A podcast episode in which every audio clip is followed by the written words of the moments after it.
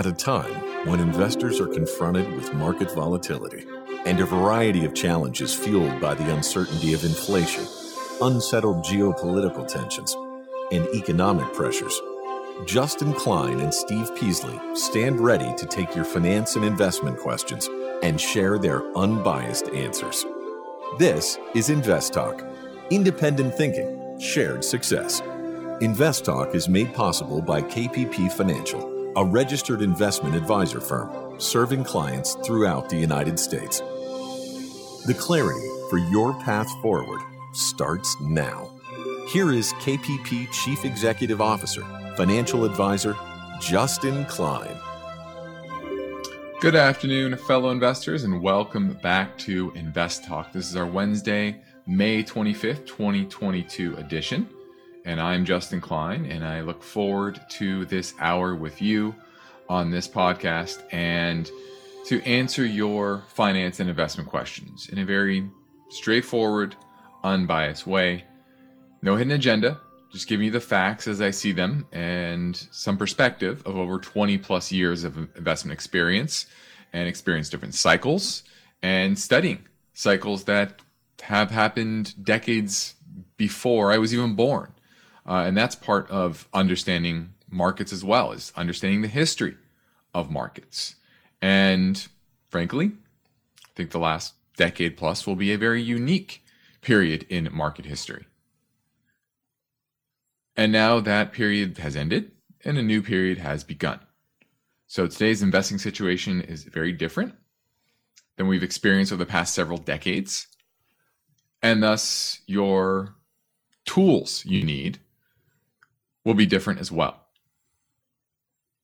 So the root of your decision making will rest on understanding what is in front of you, not what happened in the recent past, because that's what most people use to make decisions. Most people are scared of an 08. That's what they recently experienced when it comes to economic calamity. And thus, that's very unlikely to be the type of scenario that plays out going forward. People are guarding against it. When you are not prepared for something to happen, that's typically when it does happen. And vice versa. When you're preparing for the worst as a collective, that's often when nothing like that happens, and often the opposite happens. And you're experiencing that today. Think of what type of response governments have had, what central banks have had post-financial crisis. It's coming to the rescue quickly and aggressively. And instead of a deflationary spiral that you got in 08, you're now having an inflationary impulse because they overdid it. It's a manifestation of the fears of the recent past that are playing out in economies and markets. So these cycles are never ending. And there are secular cycles. There are cyclical cycles. And you need to understand what secular trends are continuing, because those will play out regardless of the cyclical nature of markets. And you're seeing that now. It's a good indication of how commodity inflation and the commodity supercycle is here, is beginning once again. Because the broad market's weakening, the broad economy's weakening. What are commodities doing? They are solid and strong. Some small gyrations, but go look at the broad commodity indices and they're just grinding higher through any economic weakness, market weakness. And that shows you their relative strength that they have. And it also should tell you, once again, this is a different regime. It's an inflationary regime that is likely to sustain itself. So I'm here, ready to answer your questions and give you the tools to become a better investor. So on this podcast, I'm going to operate with my mission statement, which is always independent thinking and shared success. So whether I'm talking about the market as a whole, a particular stock that you're calling in about, a particular strategy that you're trying to deploy, all of this, I'm going to present it without bias and give you the facts as I see them in front of me. So I encourage you to contact me with your finance and investment question, which you can do right now during our live stream program from 4 to 5 Pacific time, or you can leave a question on our anytime voice bank. Either way, the number never changes. It's 888-99-CHART. So let's get right to our first listener question now. Hello, big fan of the show. I just wanted to see what kind of economic reports or indicators you guys use to see what kind of market environment we're in. Thank you. Well, that's a loaded question because there are many indicators that matter. But none of them matter in a vacuum. It's as a whole. And what you want to be looking at are more leading indicators. Now, what are leading indicators? Consumer sentiment, ISM new orders. Because remember, leading is about what's going to happen 3, 6, 9 months down the line. That's what's most important. When you're looking at GDP, for example, those numbers are backwards looking. Same with jobs numbers. Now, there's some more kind of coincidental indicators. Think of unemployment, new unemployment claims. That's a weekly number that you can kind of get a sense of where the trend is going, and it's kind of real time. But ideally, you want to be looking at indicators that are telling you something about the future. For example, building permits. Building permits. When home builders want to build a home, they need to get it permitted. Create the plans before they actually start doing anything. And so if those building permits are rising, that means there can be more activity from them in the future. More homes being built, more people buying homes, more furniture being purchased, more movers being hired. Buying a home creates a lot of economic activity. So those are a few of the factors. Once again, I could go on for hours touching on important economic numbers. But my main point here is, make sure you're looking, and you can look these up. What are forward economic indicators, or leading economic indicators? What are coincidental and what are lagging? Most people, when they're talking about economic data, they're looking at things that are lagging, that are from a month to 2 months ago. So make sure you try to focus on things that are more up to date and leading. Now, Steve and I are thankful for your podcast support, and our free downloads will continue. But I want to make you aware of 2 other ways to find our unbiased guidance, our YouTube channel, as well as our Instagram account as well. We are building out more content on both platforms, so stay tuned and head over there. And remember, search InvestTalk with 2 T's. InvestTalk phone lines are open right now, so give me a call at 888-99-CHART.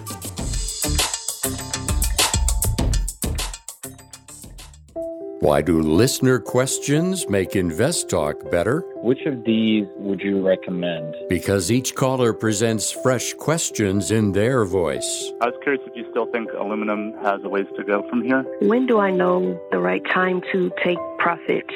Should I be looking for an exit? Should I be holding here? And listeners instinctively realize that InvestTalk uniquely offers a welcome dose of investing satisfaction. I think you have a terrific show, and I've learned a whole lot. Hey, guys, love your show. I've been listening for several years now, and I've learned a lot. Justin Klein and Steve Peasley understand what investors need and want. I would look at it from a tax perspective. If there's no tax implications, move on, find better ways to use that money. I'm going with the odds. I think a half position now would at least get you in it and get you watching it so you won't lose track of it. Don't forget to call InvestTalk 888-99-CHART.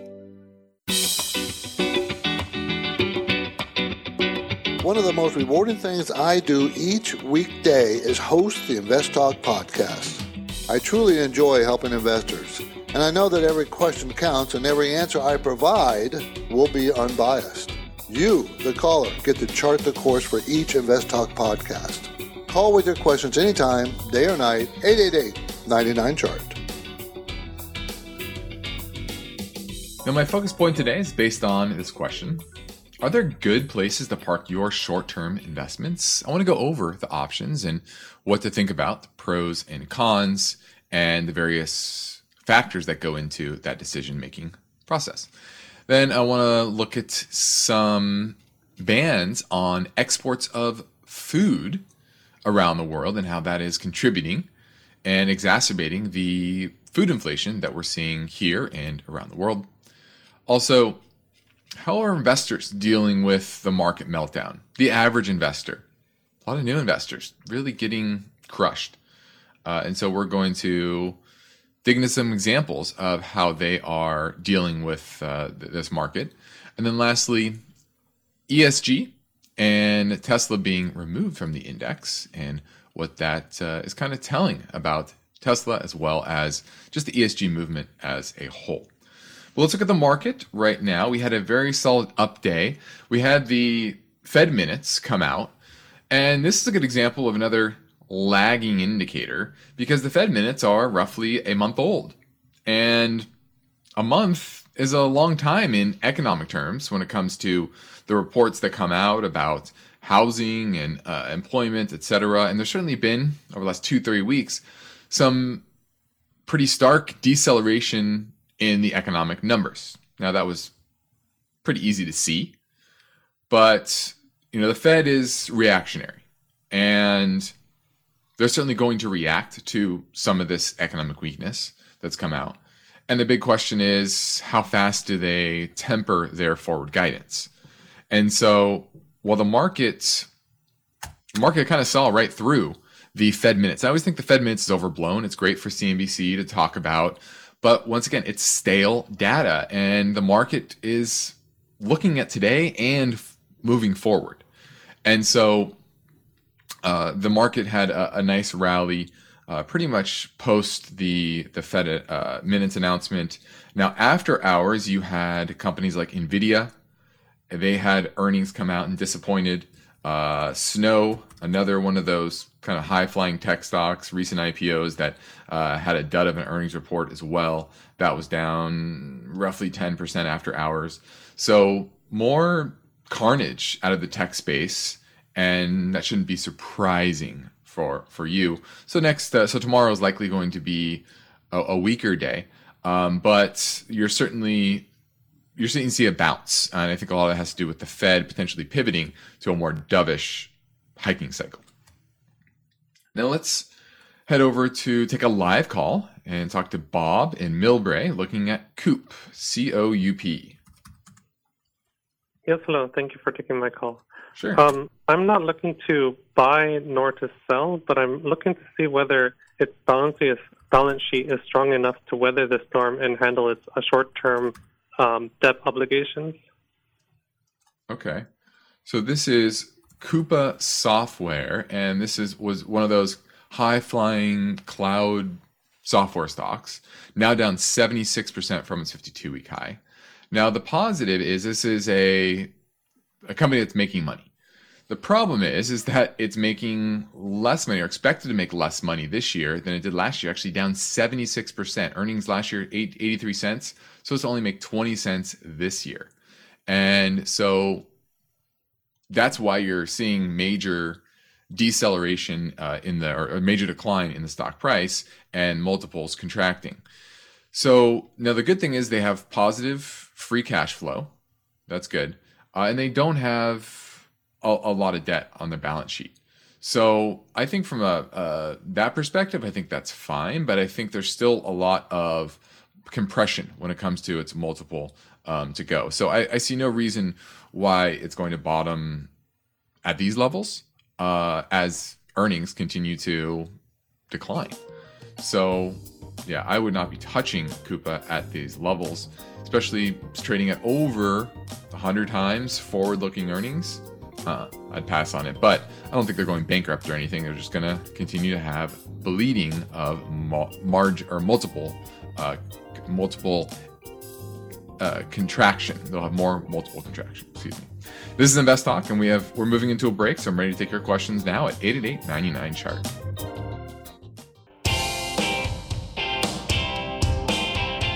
The stock market is volatile. It's constantly changing. So how are you positioned? Is your portfolio properly balanced, or are you taking unnecessary risks? You can get guidance anytime for free if you go to investtalk.com and take the brief Riskalyze quiz.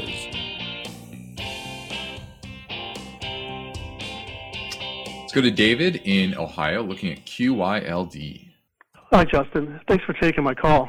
Sure. Yeah, I was looking at the covered call ETF, QYLD, and I was looking for income, and it's at a 52-week low. Your thoughts, and what would be a good entry point to get in? Okay, so somebody called about this definitely over the last month, and I spoke about it. And the end result is, in a covered call strategy, it's about the underlying asset. And here the underlying asset is the NASDAQ 100. And the reason why this is at a 52-week low is because the NASDAQ 100 is at a 52-week low. So covered call strategies are great. We run a covered call strategy, but we are leaning and have been leaning towards value stocks that are doing relatively well. And so definitely not down the 17% that QYLD is for the year.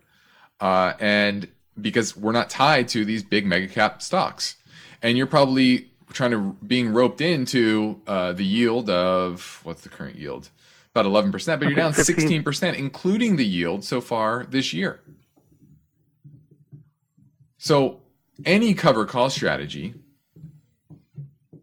the most important factor is the underlying asset, and the underlying asset here is crap in this environment, as you could tell. So no, I would not be buying this. And it's very important to own assets that are benefiting in an inflationary environment, that are benefiting, that will hold up when the economy is slowing, when growth is slowing. This is absolutely not what you want to be invested in. My focus point today is based on this question. Are there good places to park your short-term investments? Now, yields are important, but there are other considerations as well, such as liquidity and guarantees. Now, many people see what's happening with the stock market, worry about inflation, recession, and they're saying, I want something safe, but typically bonds are the place where you go for something safer. Well, because of the pace of interest rate policy, bonds have struggled mightily as well, especially longer dated bonds. Now, cash is always an option, but in an inflationary environment, that can be tough as well because your real yield is going to be negative. So cash is a losing proposition in that case. But everyone needs some level of emergency cushion. The typical rule of thumb is 3 to 6 months of living expenses. And if you are a retiree, that probably should be 1 to 2 years. Just so if there's market gyrations like now, that you're not worried about that money that you had earmarked for spending. Now the question is, what matters most? Well, that depends on who you are. Oftentimes, short-term investments that have the highest yields mean less liquidity, If you're looking for liquidity, that means lower yields. And if you're looking for the highest safe yield, then liquidity can be tough as well. And then it comes to guarantees. You want something that's FDIC insured or not? So what are the options? One are CDs. They typically offer the highest yield, but you're locking up your money. 5-year CDs at bankrate.com yielding around 3%, 2-year CDs around 2.5%. But there are some caveats. One is the highest yielding CDs, you need to put in $25,000 or even higher as a minimum. And then you pay a penalty for taking money out. Typically longer dated CDs, you have to surrender 6 to 12 months worth of interest for an early withdrawal. Shorter kind of 1-year CDs, 3 to 6 months worth of interest.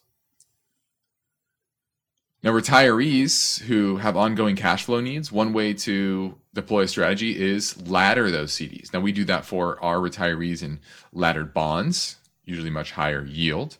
But obviously, you don't get that guarantee, whereas CDs are FDIC insured. Those are guaranteed.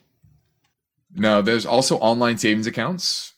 And with rates going up on Fed funds rate, etc., those yields are getting definitely better, approaching 1% now. And many of them are FDIC insured. Or if they're with a credit union, there's the National Credit Union Insurance.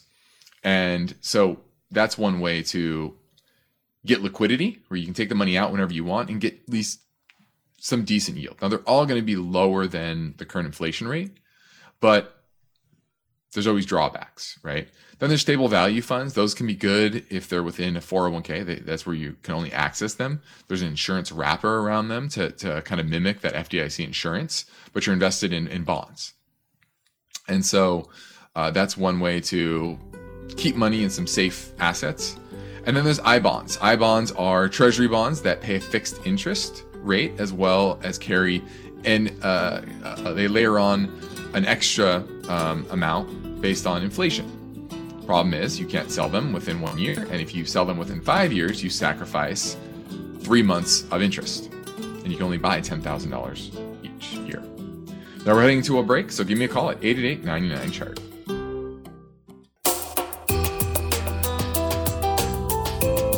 You are listening to Invest Talk.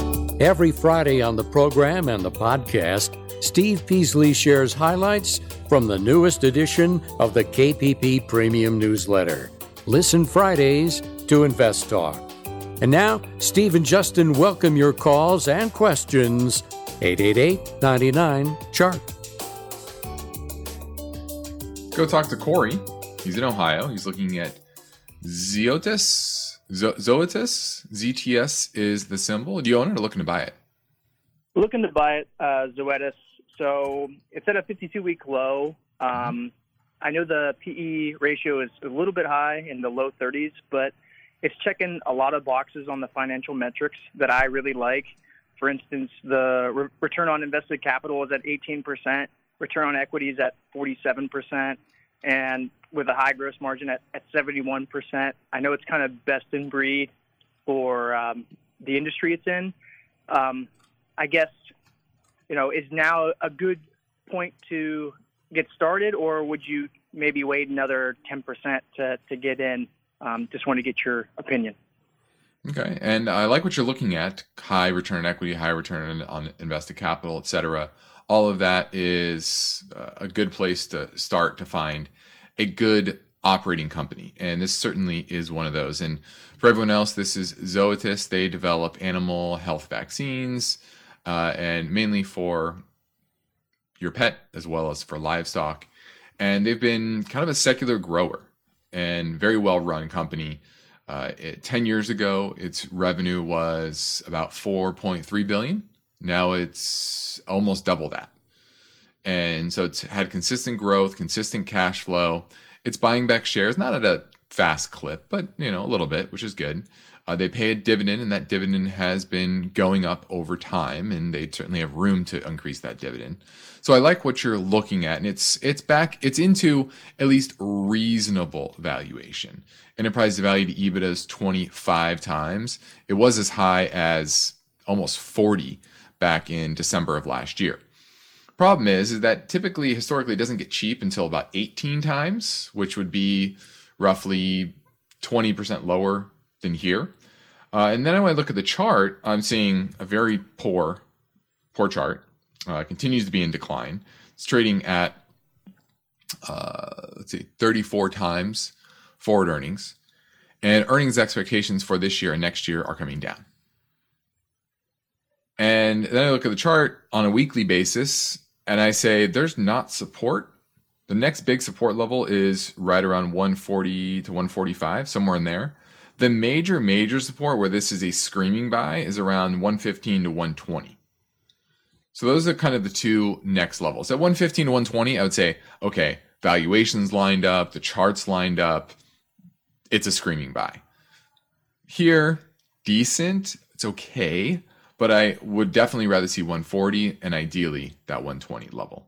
So those are kind of my major thoughts on Zoetis. I would be patient just simply because it's in a downtrend. There's no capitulation volume, and you continue to see multiple contraction, and this trades at a high multiple.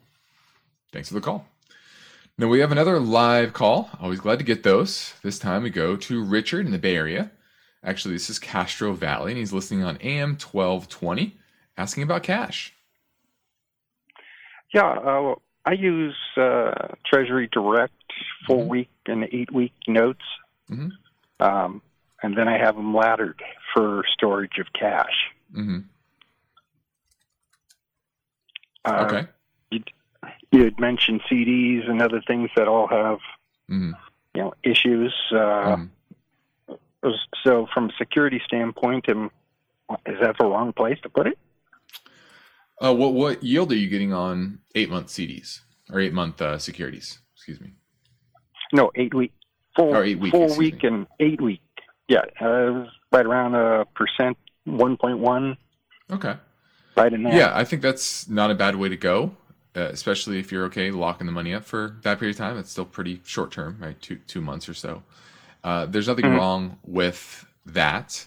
And, laddering that is probably better than a liquid money market account. I'm thinking of, I know I use for my kind of short-term cash Marcus by Goldman Sachs. I think they just upped it to, 60 basis points or 70 basis points, somewhere in there, which is not as good as what you're getting. But obviously I can kind of take that out very easily, very quickly if I need to.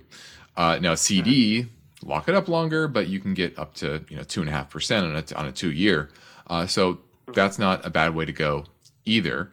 It just depends on your time horizon. But that Treasury Direct and that those 4-week and 8-week notes, that's not a bad way to go if you are trying to get some yield off of that very, very short term cash that you have. Thanks for the call. Different question I didn't pre-call on your Zoetis. Mm-hmm.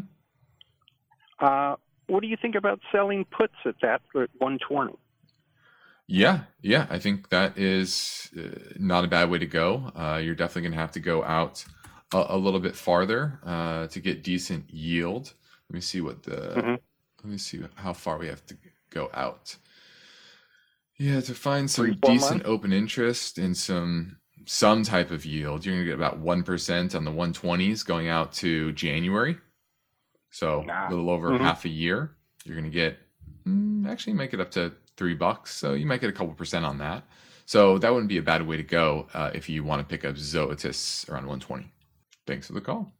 888-99 chart, 888-992-4278.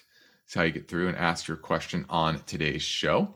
Let's touch a bit on export bans. And countries around the world have enacted a wave of export bans on food pretty much since the start of the Ukraine war.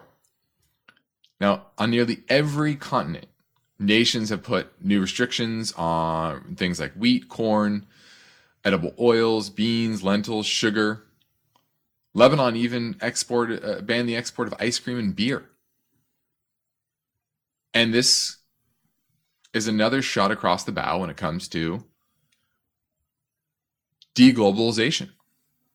Governments limiting food exports in order to soothe public anger over inflation. And historically, inflation is the number one catalyst for social unrest. So governments are quick to try to quell any increase in prices. And their main mechanism, and something that's politically popular within their country, is to ban exports, to bring food inflation down.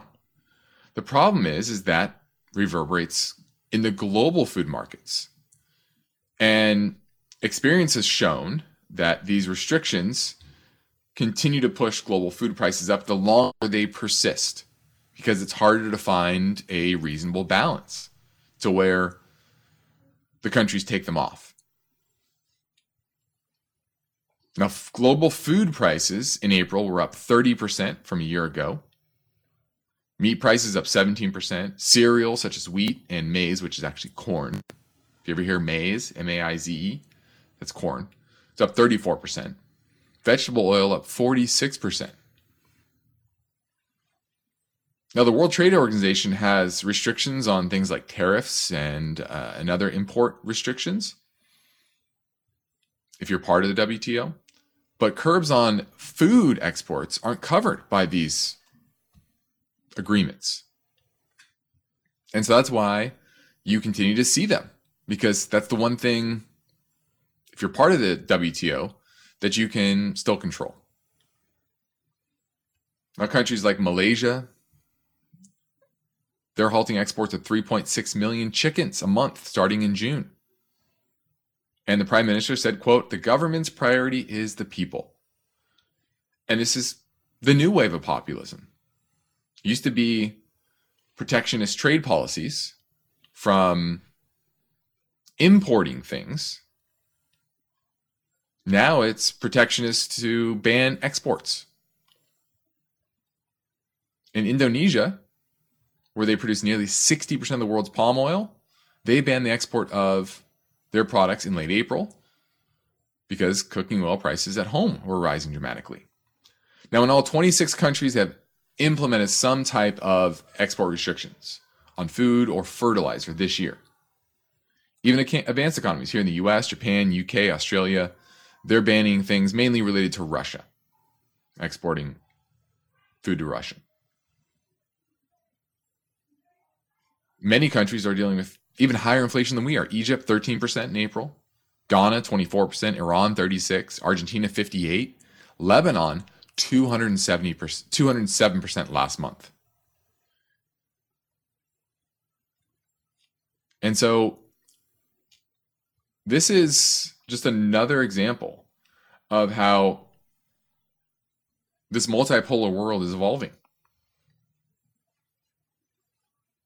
And why, frankly, here in the U.S., I know a lot of people are pretty down on our political situation, on our economic situation, but we have a pretty diverse economy. We have a lot of natural resources. We have a lot of means of production, from education to infrastructure to raw materials. And frankly, while I think the next decade is going to be difficult, I think we're going to come out the other end stronger. Now we need to do some things. We need to bring some production back here in order to make supply chains more resilient. Reform our economy.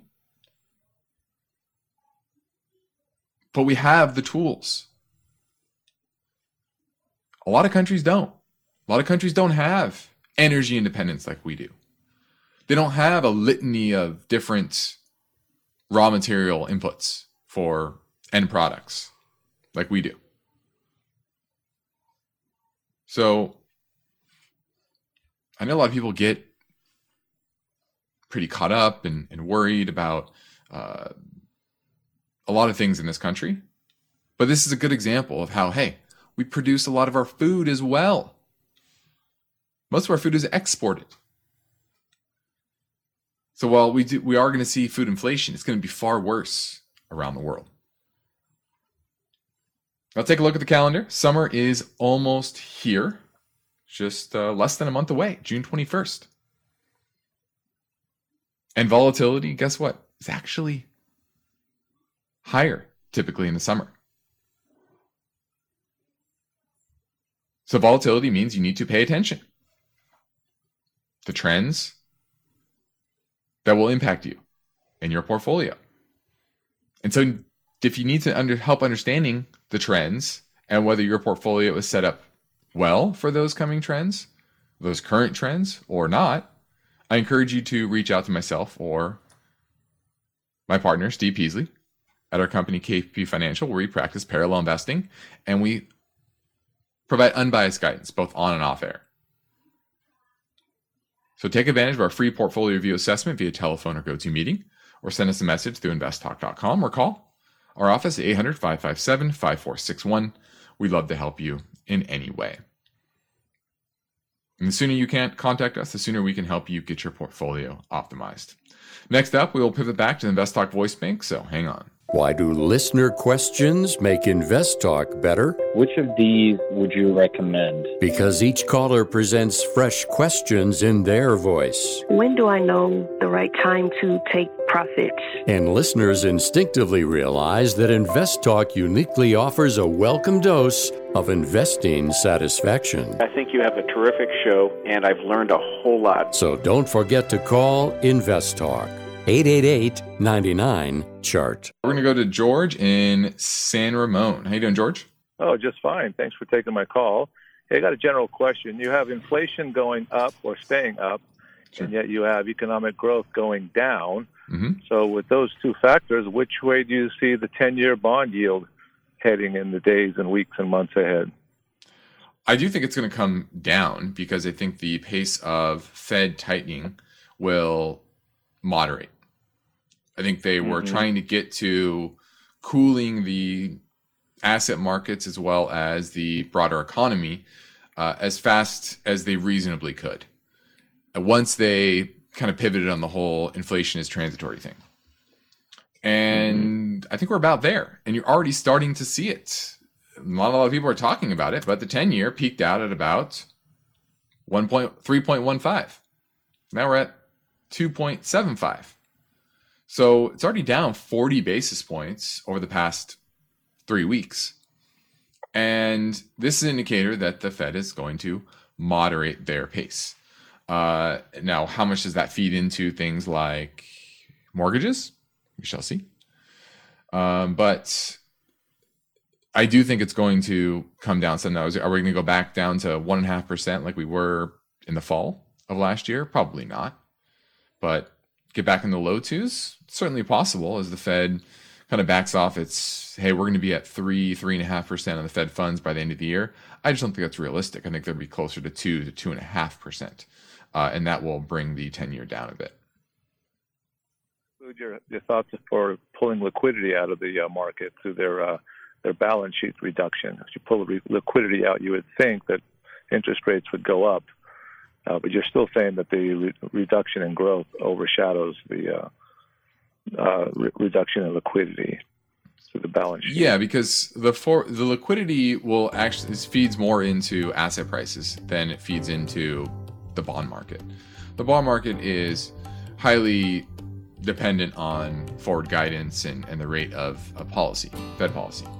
So I don't really see QT having a material impact on the 10-year itself. Now, 10-year will move, but it's not going to be the main driver. Now we're heading into our final break, so I'm ready to take your questions live at 888-99-CHART. This is InvestTalk. Is your portfolio balanced? Is it optimized? Is it delivering the types of gains you want and need to achieve financial freedom? Well, turn up the volume because there are many questions that deserve unbiased answers. And Justin Klein is here now, ready to take your calls live. 888-99-CHART. Hello, this is Greg from New York. I greatly enjoy your program. I listen to it as I'm doing my daily walk, and I'm a little troubled with this possible investment I wish to make. It's between two companies, TSN, Tyson Foods, and SAFM, Sanderson Farms. I like both companies, but I can't decide which one to purchase. If the market goes lower and these two stocks go lower, I would like to purchase one of them. Can you give me some guidance on which one might be a better buy? I certainly hope I don't chicken out from this particular purchase. Thank you. Goodbye. I love the ending of that. And the reason he said that is because he's talking about Tyson Foods and Sanderson Farm. Tyson Foods produces beef, chicken, pork, and related products for grocery retailers and wholesalers. And Sanderson Farms produces fresh and frozen chicken products. So they're more pure play chicken producers.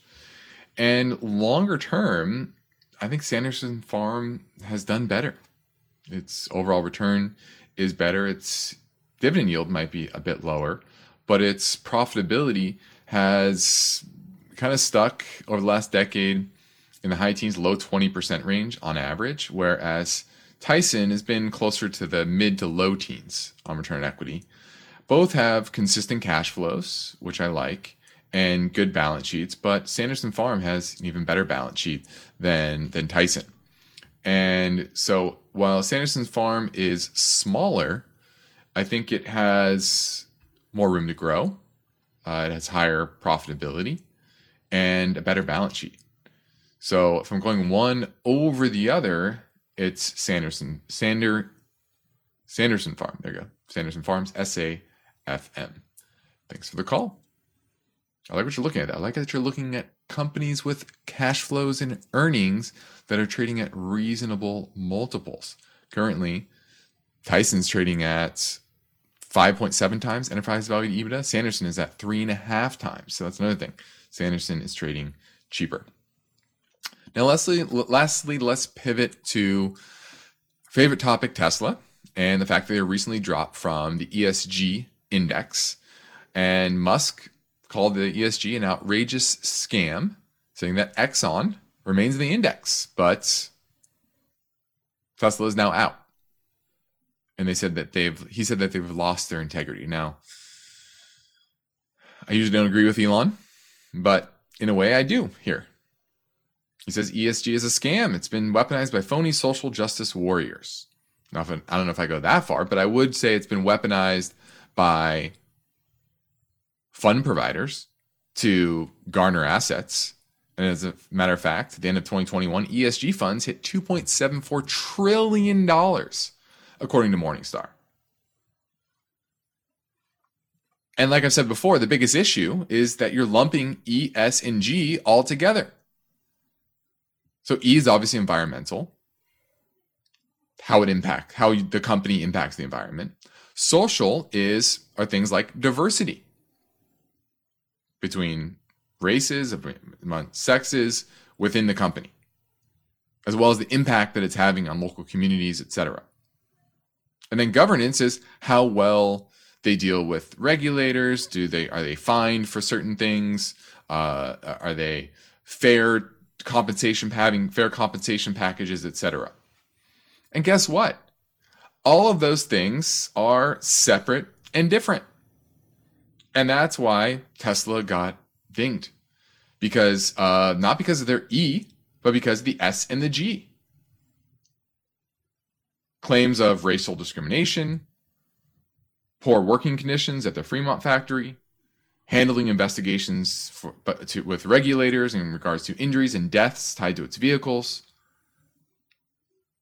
And some people, they might not care about that. They care only about the E. And what ESG is doing is forcing all these people to invest in companies based on all three of these factors when they're in a lot of ways not related. And so while I think Elon is a fraud, I think he's correct in this case. Now, I'm Justin Klein. This completes another Invest Talk program. Steve Peasley and I thank you for listening, and we encourage you to tell your friends and family about our free podcast downloads. And now we're soon to hit 42 million downloads. 42, pretty crazy. Get your InvestTalk podcast anytime at iTunes, Spotify, Google Play, and be sure to rate and review on iTunes as well. Independent thinking, shared success. This is InvestTalk. Good night. InvestTalk is a trademark of KPP Financial. Because of the nature of the interactive dialogue inherent in the format of this program, it's important for the listener to understand that not all comments made will apply to them. Specifically, nothing said shall be taken to be investment advice, or shall statements on this program be considered an offer to buy or sell security. Because such advice is rendered solely on an individual basis and at times will require that the investor review a prospectus before investing. InvestTalk is a copyrighted program of Klein, Pavlis, and Peasley Financial, a registered investment advisor firm, which retains all rights. For more information regarding KPP's investment advisors, call 1-800-557-5461. Steve Peasley is president, and Justin Klein is chief executive officer of Klein, Pavlis, and Peasley Financial. Thank you for listening, and your comments and questions are welcome on our 24-hour listener line at 888-99-CHART.